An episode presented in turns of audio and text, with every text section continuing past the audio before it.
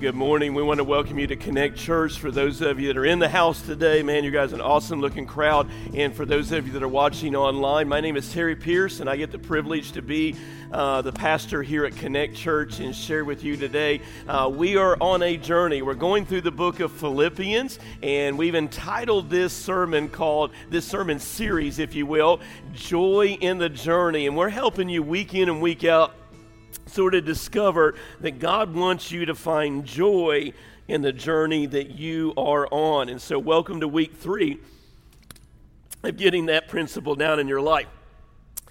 In 2003, a young man by the name of Aron Ralston, he was an avid outdoorsman and he was hiking in the mountains of Utah.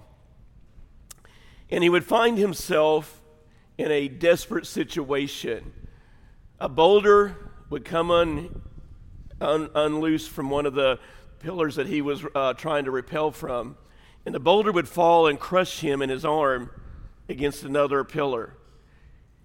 And as he lay there between those two rocks, he struggled mightily to get his arm free. Six days. He fought to get his arm out of that rock that it was pinned under. Finally, in desperation and dehydration, true story, Aron would take an utility knife, pocket tool, dull, and he would cut off his arm to free himself. Now bleeding, dehydrated, six days.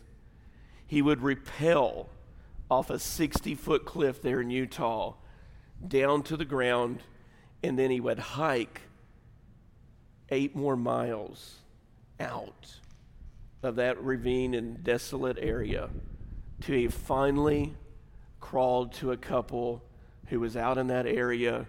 They would call in a medic uh, helicopter and they would take him to the hospital, and miraculously, he would survive. And when you hear a story like that, it just compels you to ask the question man, that guy had to have something worth living for. There had to be something compelling him to go through all of that.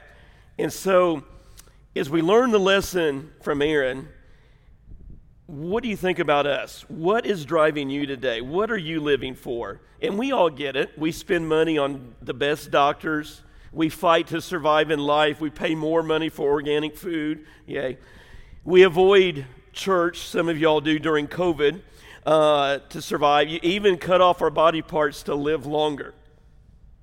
So, the question before us in this hour this morning is what do you live for? What do you live for? And thinking through that this morning, we're going to unpack today what another gentleman that was between a rock and a hard place, his name was the Apostle Paul. And what we've learned over the last three weeks is Paul had wrongfully been imprisoned for two years. Remember the last two weeks? For preaching the gospel. He was in a Roman, on his way to a Roman prison for two years for simply being really good at preaching the gospel and getting communities upset because God was changing their lifestyle. Now we learned last Sunday that Paul was chained probably 16 hours a day, literally chained link to link to a Roman to a Roman official guard, Praetorian guard. You try to say that. And now every day, 16 hours a day, he's chained to another man in this prison cell.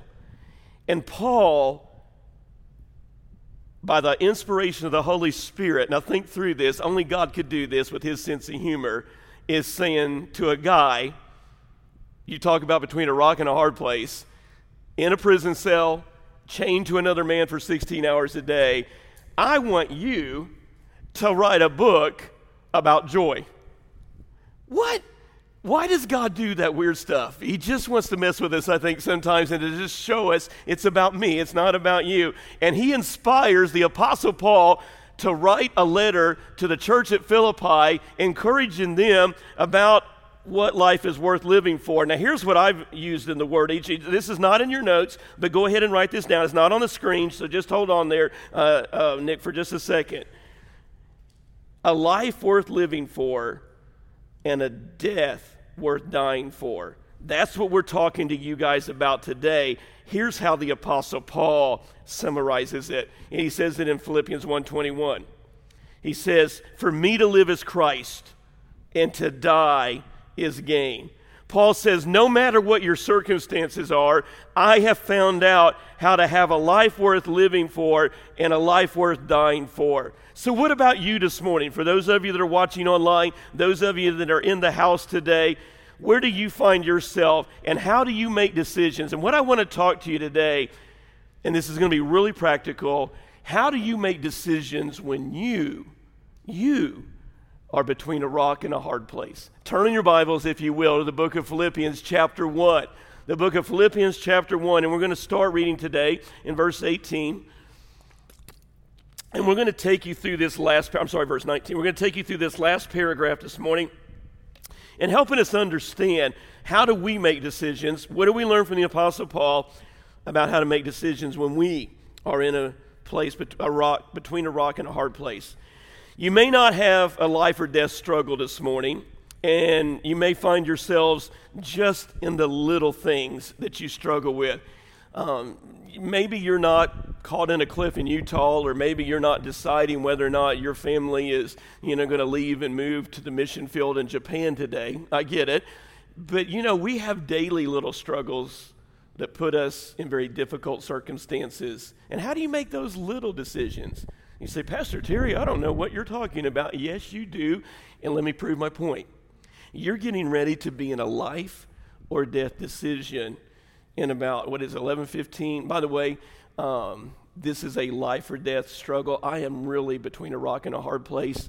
Illinois is tipping off in the next 60 seconds. So here's what we're going to do in the NCAA tournament. Y'all go home and read the rest of this story, and I'm going to go watch. No, anyway, I'm just kidding. I'm just kidding. Uh, so um, this is what they have a VCR. A VCR. Oh my goodness, I'm old. Uh, anyway, uh, this is how we're going. Oh my VCR. Where did that come? They're going what did, what's the acronym? I know, it, it's just, it's, Google it. Anyway, uh, but here's the thing. Uh, we, we make these decisions and come here, and you're going to make a very difficult decision that's just going to cause a total uproar in your family in, in about 40 minutes.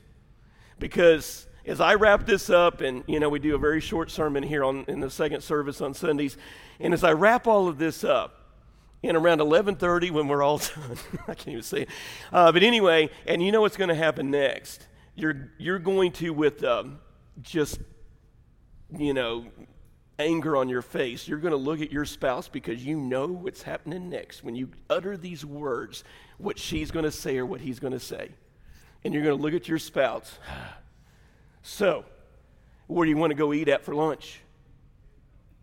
And you know that decision between a rock and a hard place, and you know what they're going to say. Somebody already said it. I don't know where you want to go. I don't know where you want to go. And you're going to go back and forth like a tennis match until somebody loses a gasket. And it's going to go down.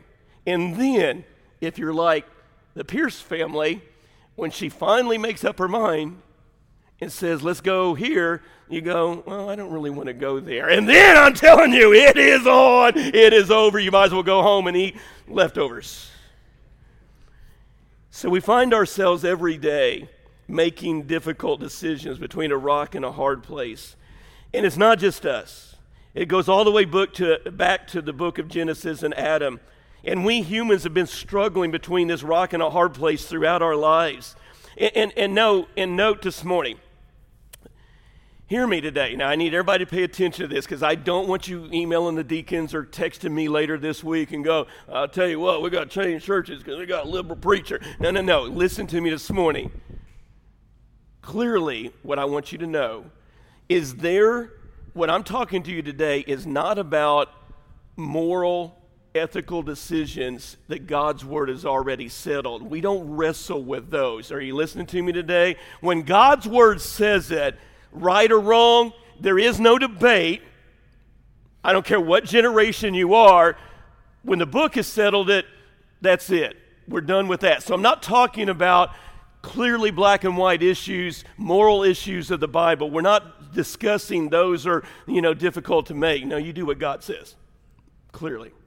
But what I am talking about is there's a whole lot of daily decisions in our life that are not outlined in the scripture. We understand those as gray areas of our life. How do you process those? That's what we want to help you with today. How do you process those things that are not clearly outlined in Scripture? That really what you're doing is on a daily basis, you're weighing out the pros and you're weighing out the cons. You're taking a chance, guys. Pros and cons. I think that girl will go out with me.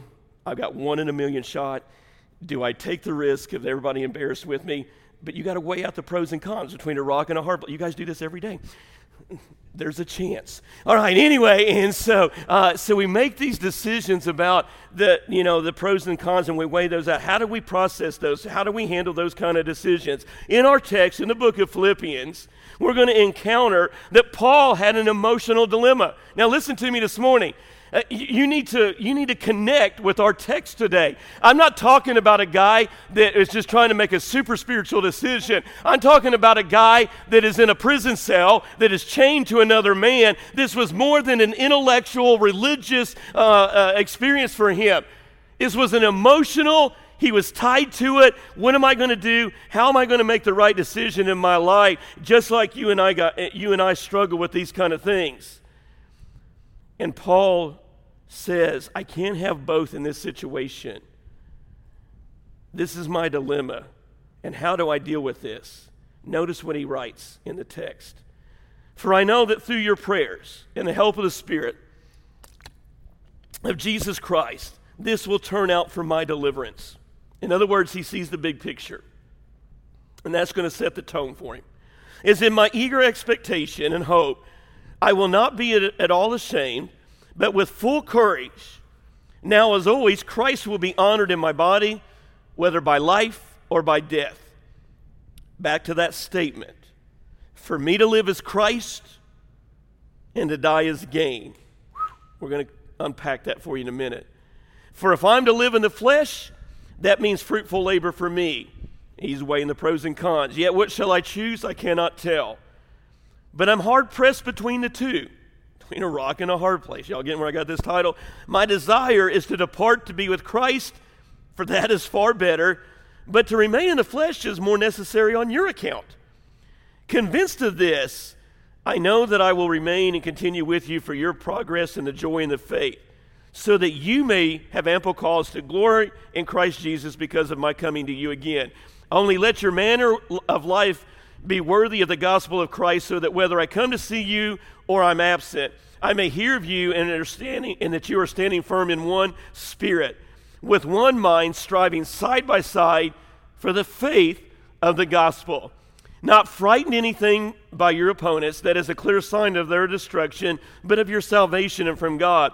For it has been granted to you that for the sake of Christ you should not only believe in him, but also suffer for his sake engaged in the same conflict that you and I saw, and now here that I still have. Paul maintains a joyful attitude even in the conditions that were, were such a dilemma for him. Notice again, he maintains a joyful attitude.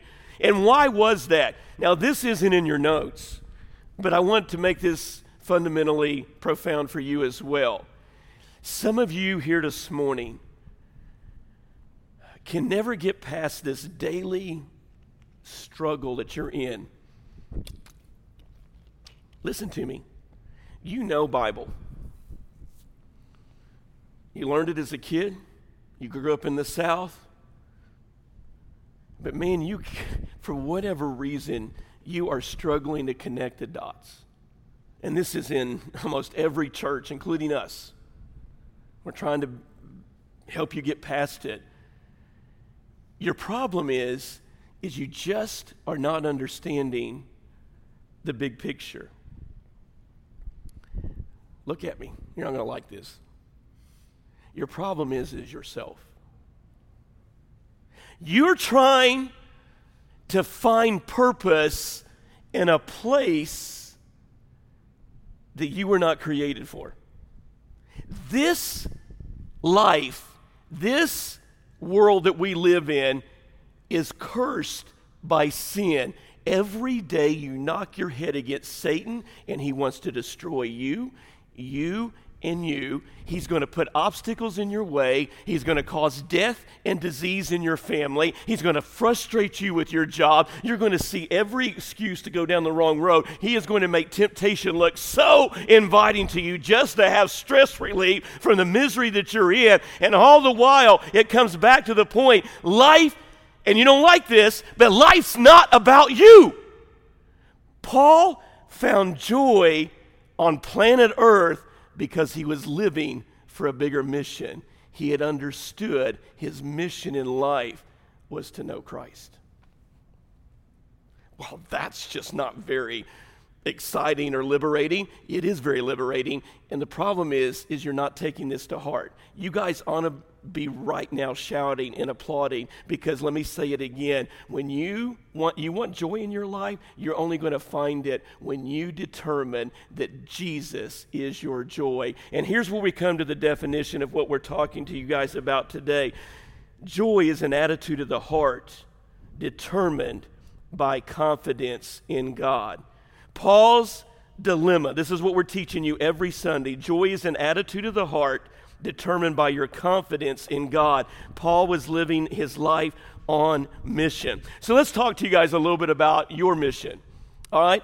Uh, let's get really let's get really down to earth with you guys today. That's what we do here at Connect Church, and this is why some of you not crazy about it. Because we we want you guys to be different as you leave here today. See, right? And, and we could talk to you guys. I could write a book and I could tell you this morning, right now, let me give you five things to have a positive attitude and roses and butterflies and everything's going to be great and, and all that kind of stuff. And you know what? You can read all the self help books you want and you can read about positive thinking all you want, but until you deal with the deeper issues of why you're not happy, you can sugarcoat it and you can put all the little fluff on it, and you're never going to, when you've got a scab and you've got a wound, first of all, you need healing before you can feel better. So, you guys ready to do some healing, the tough work of putting the medicine on it? I want you to put on your notes today a little blank on your paper. And here's what I want you to write down fill in the blank. For me, living is what? Is blank. I want you to write down your notes, just that simple. For me, on your phone, for me, living is blank. What do you live for? Now, I know what you're sitting there going, and you're thinking, well, I need a Sunday school answer. You know, for me, I live for Jesus Christ, and I live for, you know, blah, blah, blah, or whatever. All right. Let's be honest. Being honest in church is always a good thing. When I asked that question just a second ago, what's the first thing that popped into your brain? For me, living is because honestly, it's probably where your heart's at. Some of you, if you're honest, you're selling for cheap substitutes in your life. If you're honest, you wrote down, for me, living is money. Some of you wrote down, if you were honest, me live, for me, living is sexual pleasure. For me, living is power. I got to be in control. For me, living is beauty. I am terrified of getting old and, and not looking as pretty as I was. For me, living is entertainment. Man, I just want to numb myself and I want to watch TV and I want to play video games and blah, blah, blah, and I want to, you know, go watch the movie, uh, uh, whatever. I've got to entertain myself because I don't want to deal with my reality. Now let's ask a second question that Paul does in the text. This is applying to your life. Hang with me. We're going to get better. You're like, man, this is a bummer today. Dying is blank. How do you fill in this second blank? Dying is blank. Because remember, Paul said, For me to live is Christ, to die is what gain. Well, let's see what your answers are. So if you filled in truthfully where some of you are struggling at for me living, let's say you put money. Do you know what you're going to put here? Let's just be honest. If, if living for you is money, then you know what you're going to put about dying? Write it down. You write the word broke. Because when you die, you're going to be broke. I hate to, I got news for you. You can kill yourself, for all the toys and all the money in the world, and you ain't taking a single red cent with you. Matter of fact, you're going to leave it behind, and guess what's going to happen? Your kids and your grandkids are going to have a big throwdown fight over it. They're going to quit speaking to each other, fighting. They got the money. They liked him. They liked her. You think they act that way now? You wait till you leave an inheritance behind and watch how childish they act. When we live for money, you're going to die broke. If you wrote down for sexual pleasure, when you write the word dying, that means I have no more pleasure. If you wrote down the word power in the second blank, you're going to write dying is powerless. I got news for you. COVID is real, but so is death. You can do whatever you want, and you will not stop the day that God has appointed that you will die you are powerless. Nobody has ever beat death except one, and his name is Jesus. And that's the only way you're going to beat it, too. If you're living for beauty, if you wrote down my life is because I'm terrified I'm going to get old and I'm going to get wrinkly and, and I'm going to get bald and I'm going to get fat. And, and, if you're living that, that your identity is in your beauty and, and that that's the only way that you know how to, you know, whatever in your life and everything is about your beauty, I got news for you. You ain't going to beat that either because when you die, when you look back in a 10 years in your casket, it ain't going to be pretty. All the makeup in the world ain't going to help you out. You're going to lose your beauty. So, when we think about entertainment, if you wrote down entertainment, you need to know on your gravestone it's going to read, In death, he had no more fun. In your short life, what you live for, what will you live for, and what will you die for? You're going to spend 80 years, probably average at best, on this planet. And the thing is, you're killing yourselves. And maybe it's not any of the things I've listed. Whatever your struggle is, whatever your goal in life, whatever you think will make you happy, you're killing yourself. But let's just go back over my list. We're killing ourselves for the money, the sexual pleasure, the, uh, the, the beauty, uh, the entertainment, all of it. And guess what? The reason that we're so unhappy is because all of these things are fleeting gifts. Do you realize all of the things that I just listed are all gifts from God? Now, now hear me this morning. Everything I just listed, all of it, there's nothing wrong with any of it. God is the one that gave us entertainment. God designed sexual pleasure. God designed the money. God gave us the beauty. I'm telling you, God has given us all these gifts. The problem, you and I are worshiping the gifts instead of the giver. And every time you enjoy and worship the gifts rather than just thank God for what He's given you, all you're doing is hurting yourself. Guys, we got to get back to worshiping the giver and not the gifts. And that's what Paul's argument is. He's not saying, I didn't give you all the. God, listen, let me illustrate to you. You guys are not getting this thing too. We worship the gifts. God wants you to enjoy the gifts, but He wants you to put Him first. And He's going to give you more. He's going to take care of you, but you worship Him. Obedience. Let me illustrate to you this way. That's the best way I can possibly. It's, it's my favorite illustration.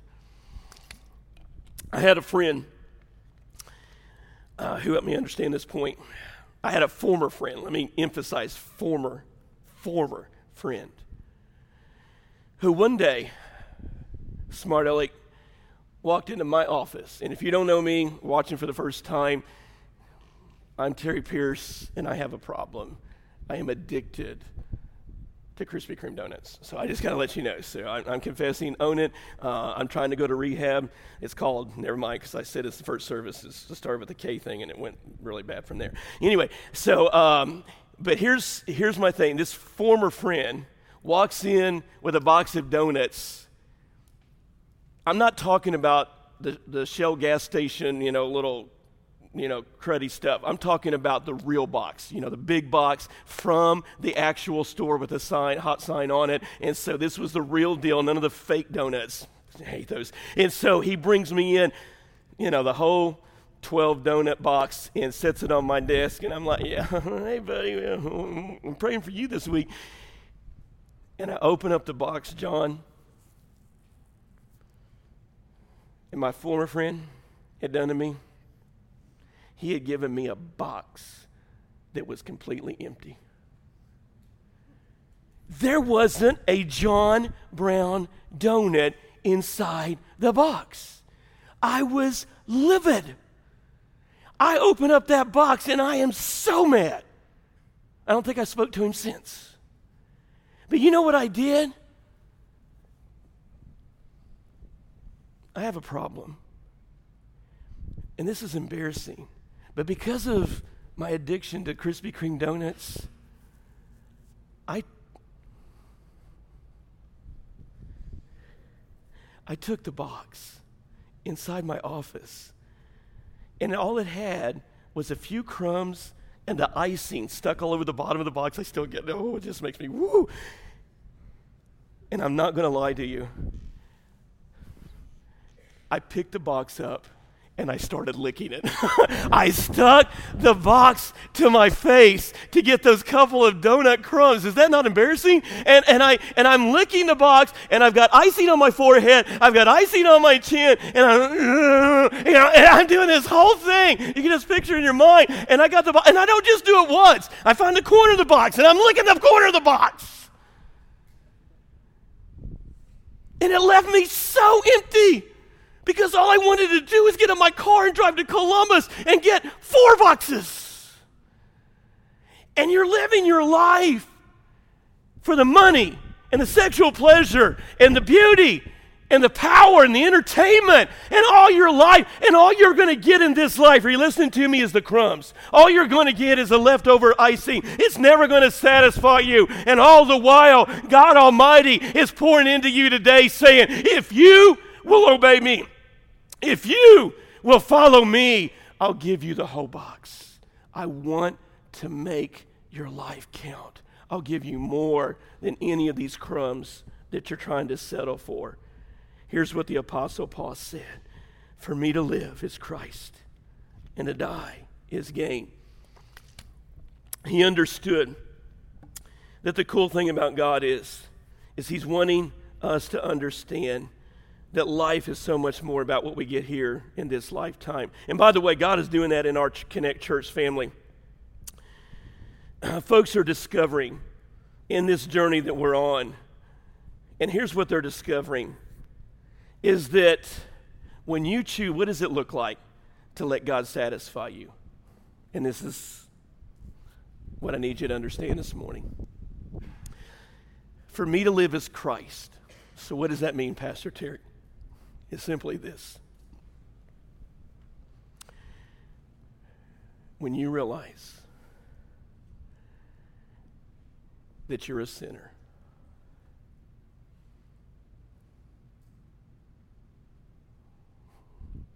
When you realize that you're a sinner,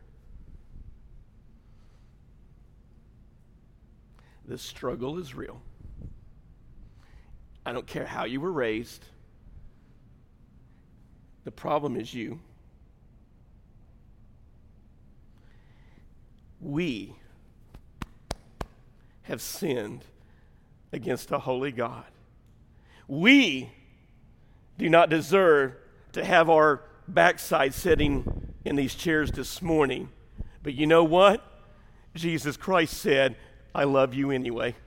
I love you anyway. I love you anyway. And God Almighty loved you enough to send His only begotten Son third part, second part of the Trinity, and he sent Jesus Christ to be nailed to a cross. We're going to talk to you about that next Sunday. And he was nailed to a cross, and because he was nailed to that cross, because he paid the debt that I could never pay, you could never work it off. You could never be good enough to ever pay the debt you owe to Almighty God. And Jesus paid it all, and I'm telling you, I am forgiven here this morning. My past is gone. It is settled. It is behind me, and I am moving forward. And, ladies and gentlemen, when you understand Christ like that, that is the joy that you bring into your life. The joyful attitude for me to live is because of Christ. So, folks, let's counter that with how we in the church approach dying. I'm going to be real careful here this morning. Well, probably not, but can I be honest with you? There's a concern that I have about the church, not just ours, the church in general. After 30 years of ministry,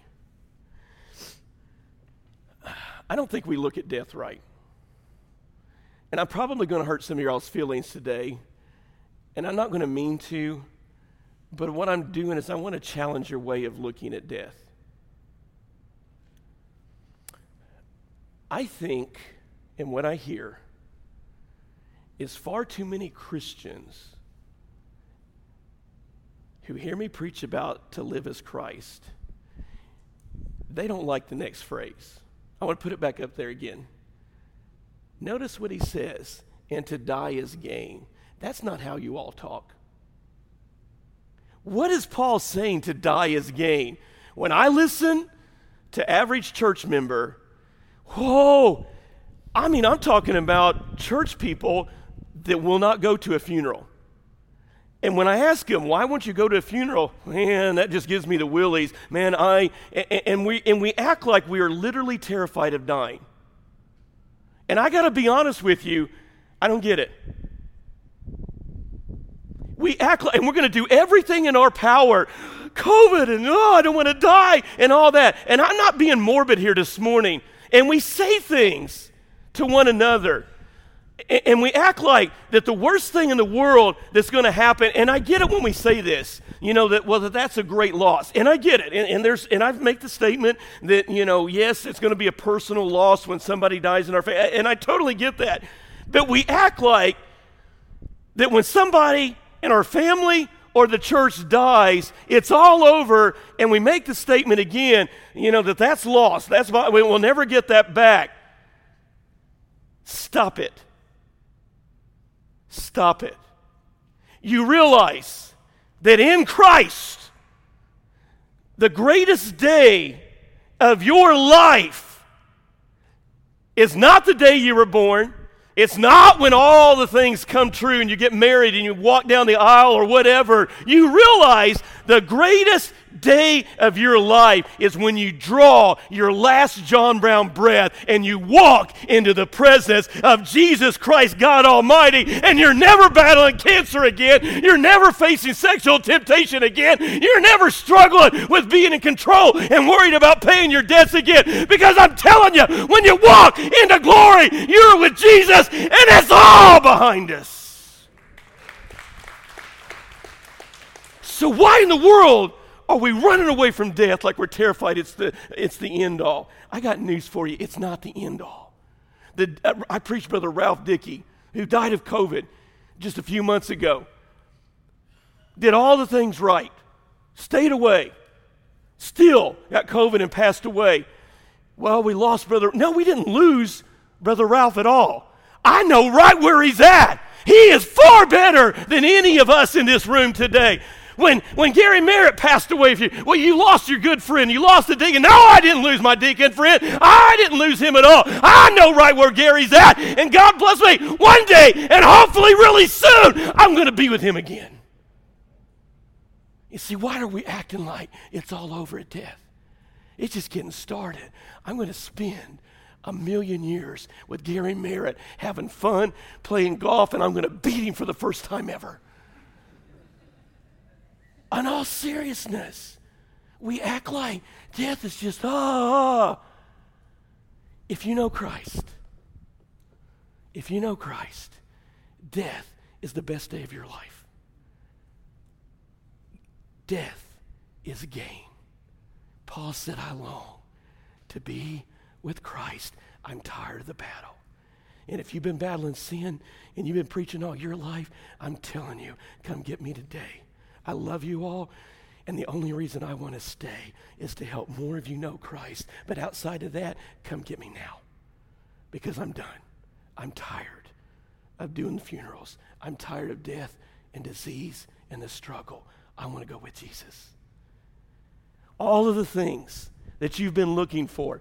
Have you ever thought about this? What are you going to do in heaven? And I think, I think one of the whole reasons that we don't get this whole phrase down about death is gain because we don't dream about heaven enough. Y'all are too worried and dreaming about, oh, I've just got to have this. If my, you know, if maybe if I get more stimulus money. Are you kidding me? Uh, if all of these things come together in my life, then I'm going to be happy. How's that been working for you so far? How's your marriage? How's your kids? How happy are you? And all if I could just get to that age of retirement. Ask some of those that are in retirement, man. I can see it on the horizon. And I got news for you. If I'm going to feel like I do now 10 years later, I ain't looking forward to it. I got news for you. It hurts. We keep dreaming that this place in our life is going to make us all happy and blah, blah, blah. It never happens here. Quit listening to the liar. It's in Jesus. Our hope is in Him. And we don't dream about heaven. I dream about a day. And it's not what we think of like in the old days that we're just going to fly around like angels and have nothing to do. This is where you guys are been lied to by Satan. In heaven, you're going to be busy. Do you realize that all the things I talked about, all of the things that God has given us on this earth, none of that has come by. All of the good stuff that happens in our life, God designed it all.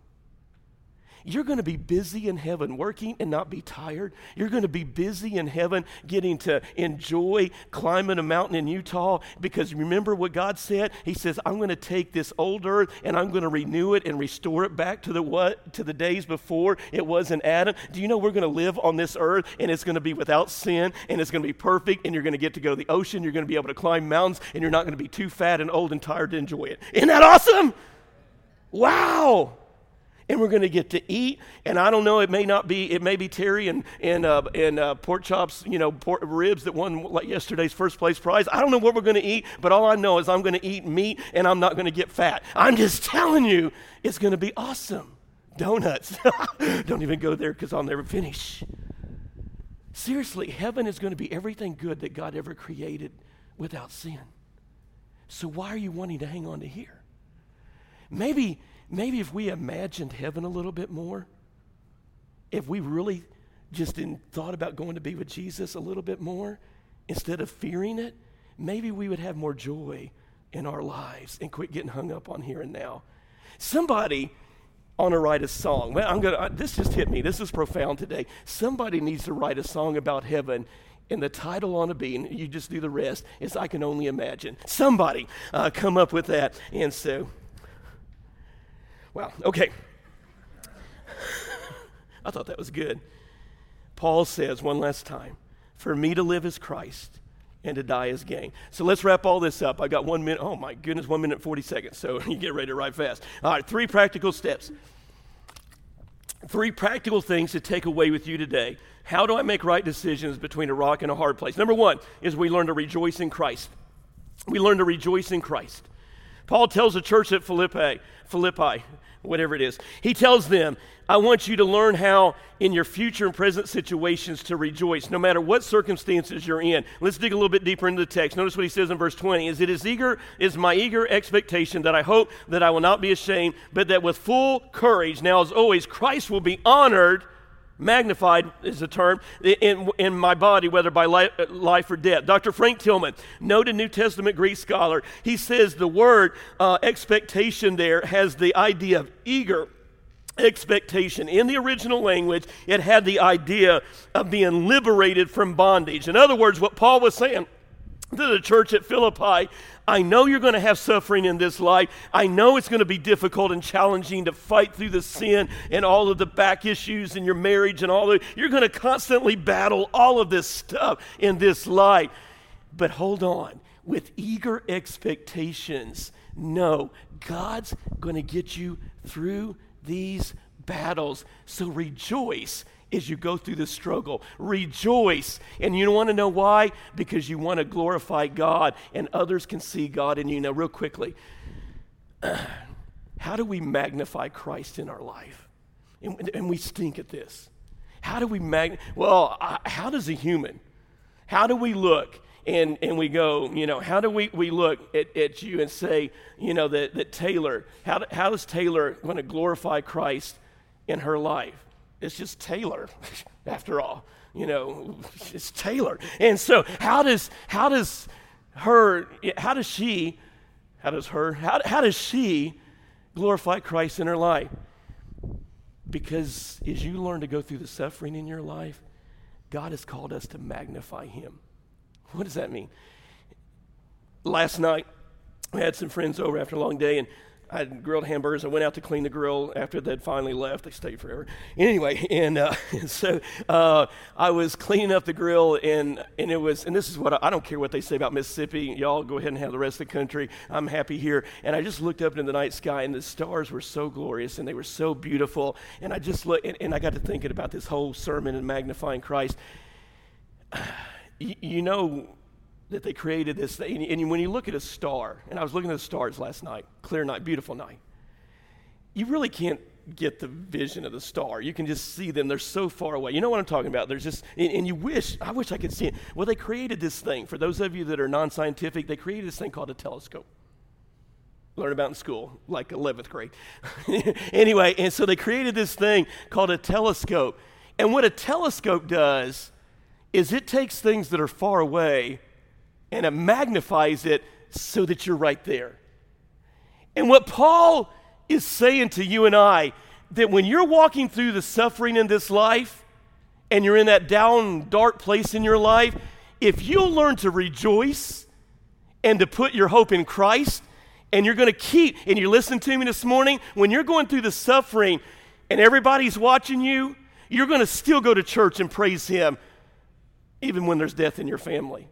You don't skip church when you have a bad week. You run to his house when you have the diagnosis. You're not running away from church because there's a disease out there. You're running into God, and I'm going to praise Him and I'm going to rejoice when I don't feel like it because guess what I'm doing? Everybody in your family that doesn't know Christ, everybody in your neighborhood that does not know Christ, everybody that you're going to go see at the restaurant today that wasn't at church today, you know how they view your God? They look at Him as a distant, old story that they've heard. They do not feel like He can ever be a part of their life, but if they watch you rejoice, when you go through your suffering, you are magnifying Christ and you're bringing him to their level. And they go, you know what? If they can praise God in the midst of their dark season, I want what they have. That's why God's saying, get your backside to church. Rejoice, rejoice, rejoice when it's hard because God's going to use you to magnify His glory in somebody else that doesn't believe. And by the way, that's happening all the time. A real practical story of that. Uh, did you listen to the podcast this week? Tanner was sharing how that him and uh, Ashley were been going through a difficult season. Some stuff that's happened in their life, financial, medical bills, and he said it was really a huge debt. And he said, and oftentimes they've been there before, and they've survived it. But he said it just sort of wants to steal your joy. And so they just began to pray, God, give us joy this time.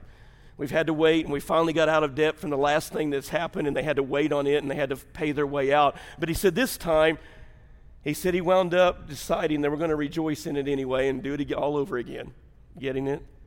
But then he said, Last Saturday, they got a unplanned check in the mail and an insurance company. If you know an insurance company that does the right thing, you know it has to be God because there's nothing right about that. And anyway, nothing righteous whatsoever, and an insurance check came in the mail that paid off all of their uh, medical stuff. This is happening every week in our people's lives because we're learning how to rejoice in our suffering. He still worshiped, he still came to church, he still tithed, he still did what God called him to do. And what happens? God gets magnified and gives you hope in your life. Number two is you rely on Christ. Paul says to the church at Philippi, Keep praying for me. God is teaching me in these days uh, and, and I'm telling you here at Connect Church that we've got to learn how to pray for one another. In your Connect groups tonight, you're going to be challenged to take up a prayer partner. I'm telling you, all the miraculous things that is happening in this church is because we're learning how to pray for one another. Paul says it like this For I know that through your prayers and the help of Spirit of Christ, this will turn out for my deliverance. The word translated, the Greek word there, help, has the idea, now listen to this, of supplying support. In other words, what Paul is saying, is that when we learn to rely on Christ, Christ is going to send the Holy Spirit into our life. Now, here's what we do for you at Connect Church. Every single one of you that start coming to this church, that's why you needed to go to the John Brown guest services desk and turn in your name. We literally, I pray over every single one of you by name every single week. We've got connect groups that are meeting together to pray over each other by name. We are and here's what I want you to remember this week. When you're faced with a difficult decision this week and whenever you're frustrated because of what's going on in your week and you remember and a thought comes into your mind, you know what? I can do this. I remember the bald-headed preacher yelling at me today to rejoice in this. That ain't you and that ain't me. That's the prayers of the saints of God God and the preachers of God pouring into you, and the Holy Spirit is reminding you, I'm with you, Christy Kisner. Don't you quit. I'm with you, Stanley Young. Don't you quit. I'm with you, Austin Owen. Don't you quit. That is the support of the Holy Spirit in your life. You rely on the Spirit of God to get you through. And then, number three, is you got to remember that you represent Christ. Paul says, when you're between a rock and a hard place, other people are watching you. He says it this way If I am to live in the flesh, this means fruitful labor for me. Yet what I shall choose, I cannot tell. Paul goes on to say, The reason I'm going to choose to stay here in this prison cell is I want to be a blessing to the church at Philippi. Look at me, church. We're almost done. When you make a choice in your time when you're between a rock and a hard place, and you choose to drop God, drop out of church, quit tithing, when it gets tough for you, everybody's watching you. You know who's in our audience today? People are living out a life of between a rock and a hard place in this audience room this morning, people chose to come to church today. Rejoice in Jesus when it's hard, relying on the Holy Spirit to get them through. And they're here today because they really are, they represent Christ and they want their family and friends to know we're not giving up.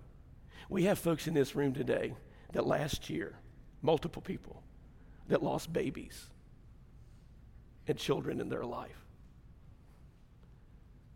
But they're still here this morning. And they're representing to their neighbors and to their friends that God has given us a reason to rejoice. We know where they're at, and we're going to go see them again. It's okay. We're going on, and we're going to live here and rejoice in what God's given us because we know we're going to see them again. We have people in this audience today, numbers of people, that their spouse has abandoned them and left them for another partner. Happened last year. And you know what? They're here this morning because I don't find my identity in a spouse. I don't find my identity even in marriage. I find my identity in Jesus Christ. He is the reason that I live. He is my sole purpose for my existence. And they're here today to rejoice and to rely and to represent. You go ahead and watch my life. I'm not quitting on God. I'm not quitting on church. I'm not giving up because I'm telling you, He is worth it. He is worth it. He is worth it. And there are people in this room today that have lost loved ones and been the sorrows of death that you could never imagine. But they're here today because they realized I have hope in Jesus Christ. I'm here this morning because I'm going to rejoice that I can see them again if they know Christ. I'm going to, I'm going to rely upon the Holy Spirit to get me through this journey, and I am going to represent to all of my neighbors and to my community. I will not let my loss of my job, I will not let, uh, let the death in my family, I will not let the diagnosis in my life ever keep me from relying on God. I don't care how dark it is, I'm just telling you, Christ wants to give us victory and joy in the journey. Now, here's the prayer that I want to challenge you to pray. It's on the screen. You're not going to have time to write it down, but it's in your sermon notes out at the guest services desk. Here's what St. y'all heard of St. Patrick's Day this week. Most of you know that he was an evangelist in Ireland who rejoiced, who relied and represented Jesus in the fifth century. And here's what he prayed, and it's a great prayer to learn. As I arise today, may the strength of God pilot me the power of God uphold me, and the wisdom of God guide me. May the eye of God look before me, and the ear of God hear me. The word of God speak for me, and may the hand of God protect me. The way of God lie before me, the shield of God defend me. Christ before me, Christ behind me, Christ in me. To live is Christ, and to die is gain. Will you stand with me this morning? Dear Heavenly Father, we thank you for your sweet Holy Spirit that's settled in this service today. As we sing just one verse of invitation this morning, just one verse, Father, we're going to invite folks that are here in the audience today to have a privilege of coming to an old fashioned altar and say today, I want to be like Tammy that Brother Terry talked about. I want to give my heart and my life to Jesus Christ. If you need to come today, would you just step out and come and allow Jesus Christ to save you? As we sing a verse of invitation, would you come? Thank you for listening to the Sermon Playback Podcast from Connect Church in Tupelo, Mississippi. Connect Church has two worship services on Sunday mornings at 9 a.m. and 1030. We sincerely hope you'll visit. For more information and details, or if you have any questions you'd like answered, please visit our website at www.triconnect.church. Again, that's www.triconnect.church.